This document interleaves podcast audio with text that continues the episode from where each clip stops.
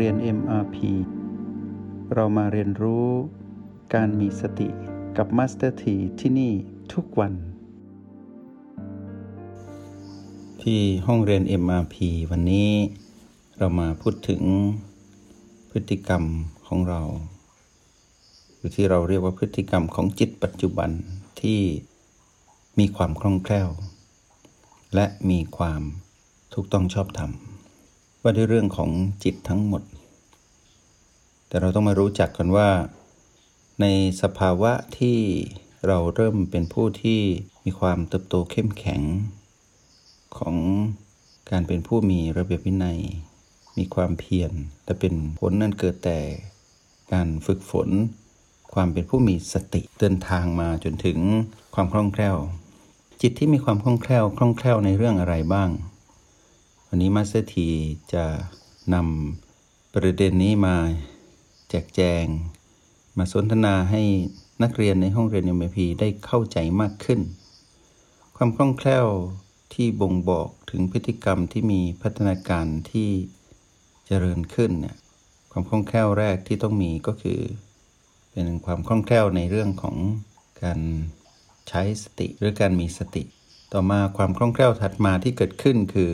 จิตมีความเพียรที่เป็นธรรมชาติ มีสติที่เป็นธรรมชาติ มีความเพียรที่เป็นธรรมชาติ เป็นจิตที่รู้จักวิเคราะห์ในสิ่งที่ปรากฏที่ปัจจุบัน ตรงนั้นโดยที่ไม่ได้ใช้ความคิด แต่เป็นการมองเห็น วิเคราะห์ออกมาว่า สิ่งนี้คืออะไร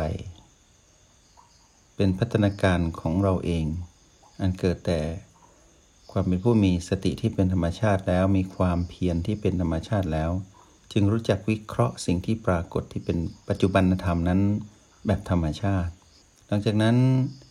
จิตจะมีความคล่องแคล่วในการรับรู้ความปิติยินดี รับรู้ความเป็นผู้มีความสงบเย็น อย่างคล่องแคล่ว และมีความคล่องแคล่วในการ เป็นผู้ที่มีสมาธิคล่องแคล่วที่มีจิตที่ตั้งมั่น และมีความคล่องแคล่วสุดท้ายคือ เป็นผู้ดู 1. คล่องแคล่ว สติ 2. คล่องแคล่วเพียร 3. คล่องแคล่ววิเคราะห์ 4. คล่องแคล่วปิติยินดี 5. คล่องแคล่ว สงบเย็น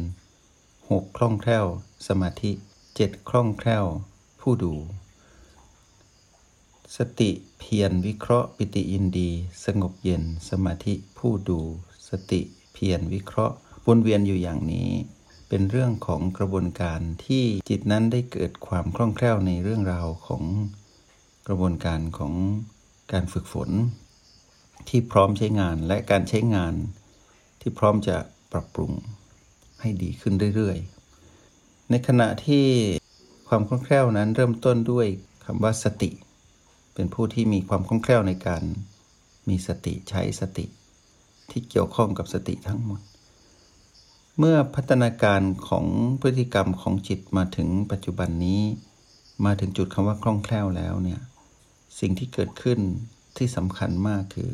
เป็นผู้มีสติที่เป็นธรรมชาติ คือใช้งานรหัสแห่งสติหรือใช้เทคนิค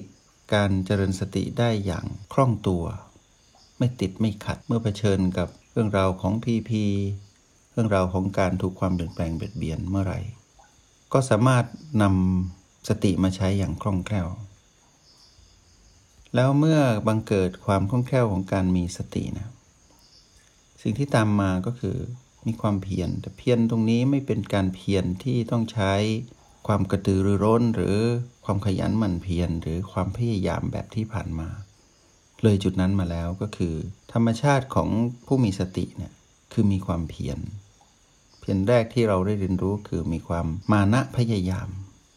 ต่อมาก็พัฒนาเป็นความขยันหมั่นเพียร หลังจากนั้นก็ปรากฏเป็นผู้ที่มีความกระตือรือร้นในการทำสิ่งนั้น คือเพียรมาถึงจุดนั้นเสร็จแล้วพอมาถึงคำว่าคล่องแคล่วคือ เป็นผู้ที่เพียรแบบที่เป็นธรรมชาติ เลยจุดที่กระตือรือร้นเลยจุดที่ขยัน เลยจุดที่ ต้องมานะพยายาม ให้นึกถึงตอนที่เราเรียนหนังสือ ที่หัดเขียนหรืออ่าน นึกถึงตอนที่อ่านหนังสือก็ได้ ตอนที่เราอ่านหนังสือใหม่ๆ เราอ่านไม่ออก ครูก็สอนเราว่านี่คืออะไรก็อากาว่ากันไป พอเราเริ่มถูกครูสอนมีการสอบ เราก็มีความมานะพยายามที่จะอ่านให้ออก ก็ใช้กระบวนวิธีที่คุณครูสอนเทคนิคให้ ตามระเบียบการเรียนภาษาไทย เราก็ใช้ความมานะพยายามจนอ่านออกได้บางตัว เริ่มอ่านออกได้บ้าง เราก็เริ่มรู้สึกสนุกก็เลยมีความขยันมันเพียรที่จะอ่านมากขึ้น พออ่านบ่อยๆ ความขยันมันเพียรของเรา หลังจากที่เพียรพยายามเราเริ่มอ่านได้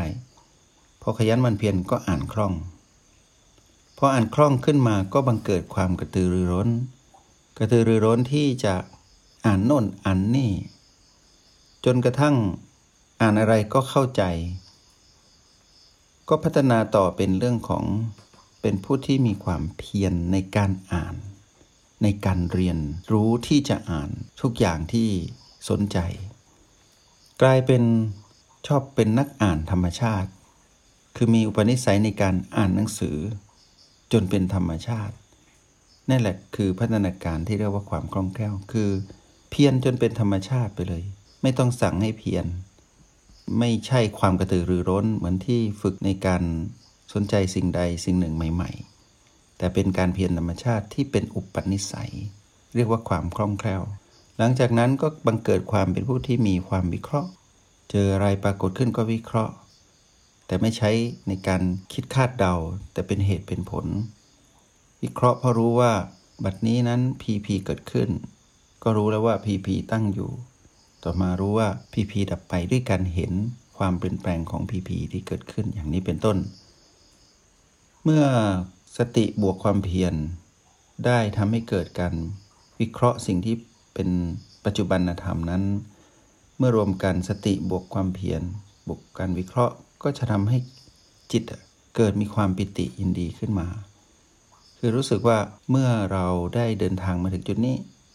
ความปิติยินดีก็บังเกิดขึ้น เป็นความกระชุ่มกระชวยในจิต แล้วก็รู้สึกว่าเข้าถึงตรงนี้ได้ง่าย เช่นตอนที่เรานั่งหลับตาเข้าไปสัมผัสบีที่เราคุ้นเคย เหมือนที่ผ่านมาบีอันเป็นที่รัก เราก็เข้าไปสัมผัสจุดนั้น จนรู้สึกว่าเมื่อสัมผัสเราก็ปิติ อย่างนี้เป็นต้น พอเราเอาสติบวกความเพียร บวกวิเคราะห์บวกปิติยินดี เป็นความคล่องแคล่วของเรา ก็จะเกิดความคล่องแคล่วในการเข้าถึงความสงบเย็น ความสงบเย็นนี้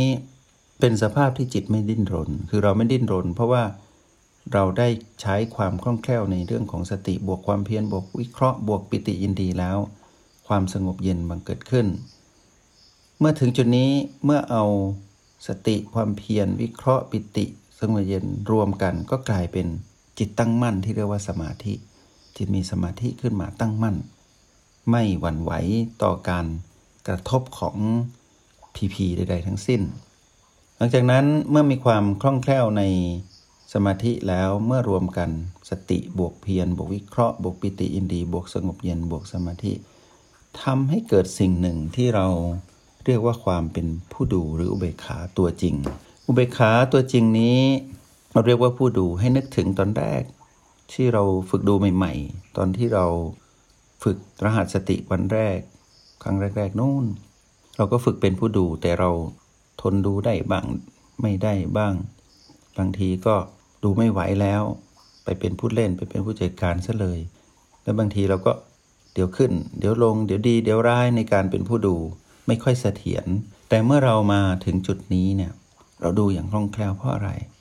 เพราะกระบวนการที่สติ ความเพียรวิเคราะห์ปิติอินดีสงบเย็น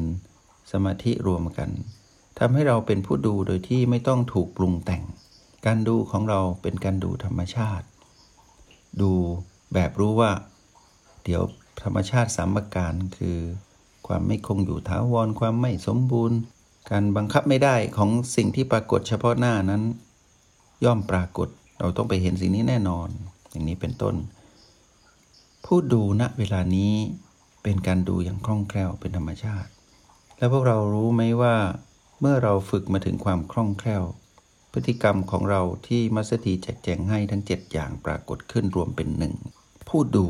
คือเรา เป็นผู้ดูที่ปัจจุบัน เป็นผู้ดูที่มี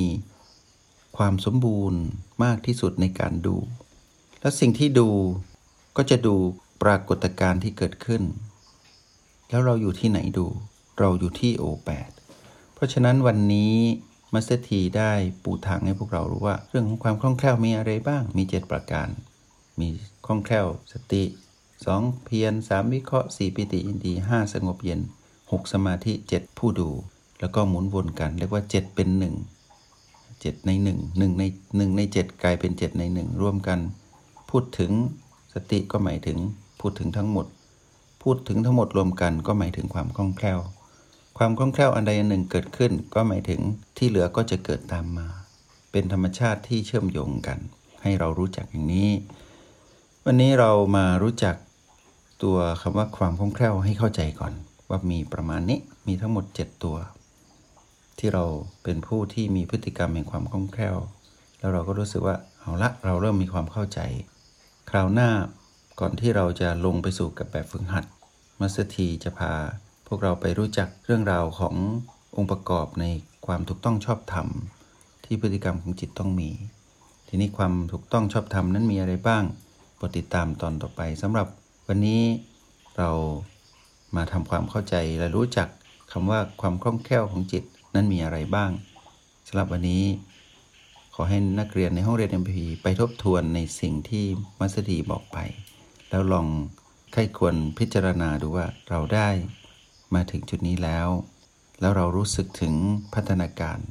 ข้างในเรา ว่าเรารู้สึกอย่างไร ก็ขอให้ทุกคนทบทวนแล้วก็ขอให้ทำความเข้าใจในแต่ละคำที่เป็นองค์ประกอบของความคล่องแคล่วดังที่กล่าวไป ก็ขอให้ประสบความสำเร็จและพบกันใหม่ในเรื่องราวขององค์ประกอบความถูกต้องชอบธรรมในห้องเรียนเอ็มพีในครั้งต่อไป ขออนุโมทนาบุญ จงใช้ชีวิตอย่างมีสติทุกที่ทุกเวลา แล้วพบกันใหม่ ในห้องเรียน MRP กับมาสเตอร์ที